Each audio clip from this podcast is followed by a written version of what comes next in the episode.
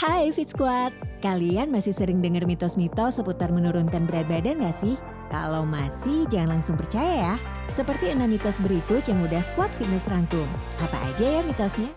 Soal menurunkan berat badan emang masih banyak nih kesalahan yang menyebar di luar sana.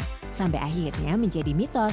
Kesalahan ataupun mitos tersebut nggak cuma bisa menggagalkan diet kamu Fit Squad, tapi juga bisa berefek buruk pada kesehatan. Mitos pertama yang harus kamu waspadai adalah menghilangkan lemak dengan fokus hanya pada satu bagian tubuh saja, atau spot reduction. Beberapa orang memilih melakukan gerakan tertentu secara berulang, berharap agar bagian tubuh tersebut bisa mengecil. Misal nih fit squat, rata-rata perempuan akan fokus untuk mengecilkan perut buncitnya. Jadi tiap hari hanya melakukan olahraga yang fokus untuk mengecilkan perut seperti crunch atau Russian twist. Padahal menurut Felix Harder, seorang instruktur fitness dan penulis buku mengatakan bahwa hal ini justru keliru. Kenapa? Karena kalau kamu hanya melakukan gerakan yang sama terus-menerus, gerakan itu hanya memperkuat otot, bukan untuk membakar lemak di dalamnya. Mitos kedua adalah tidak perlu olahraga untuk menurunkan berat badan. Kamu mungkin pernah nonton video di YouTube yang menceritakan seseorang berhasil diet tanpa olahraga dan itu based on the real story mereka. Bener gak sih? Beberapa orang percaya untuk menurunkan berat badan tidak perlu melakukan olahraga, tapi sebagian orang lainnya percaya kalau menurunkan berat badan cukup rajin berolahraga tanpa harus melakukan diet.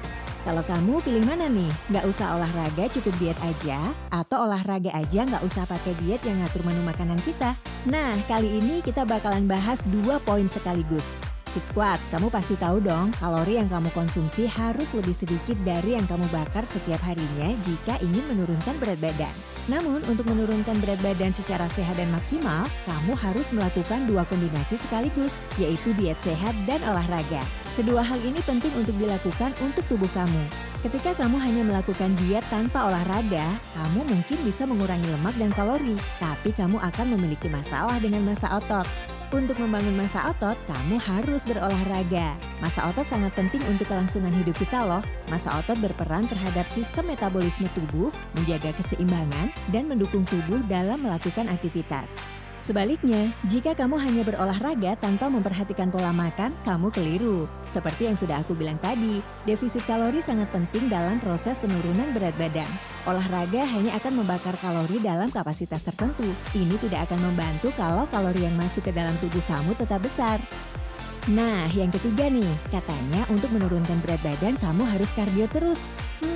Ini juga salah pengertian loh Squad. Kardio memang sangat bermanfaat untuk menurunkan berat badan, tapi beda cerita kalau dilakukan secara berlebihan. Kalau kamu terlalu memaksakan diri untuk melakukan kardio, maka tubuh kamu akan lelah dan stres karena hormon kortisol kamu akan meningkat. Selain itu, kalau kamu terlalu keras berolahraga, kamu justru akan merusak upaya pembentukan otot kamu sendiri karena otot dipaksa untuk bekerja lebih dari kapasitasnya. So, hati-hati ya. No pain, no gain itu adalah mitos keempat. Ya, mirip dengan poin ketiga. Banyak orang yang terlalu memaksa dalam upaya menurunkan berat badan, entah itu diet ketat atau olahraga yang berlebihan. Fit Squad terlalu ekstrim dalam diet dan berolahraga hanya akan membuat tubuh berada pada kondisi yang buruk. Ingat, lapar karena nggak makan dan kelelahan karena olahraga berlebihan bukanlah indikator bahwa diet kamu akan berhasil. Sebaliknya, kamu hanya akan membuat tubuhmu kesakitan.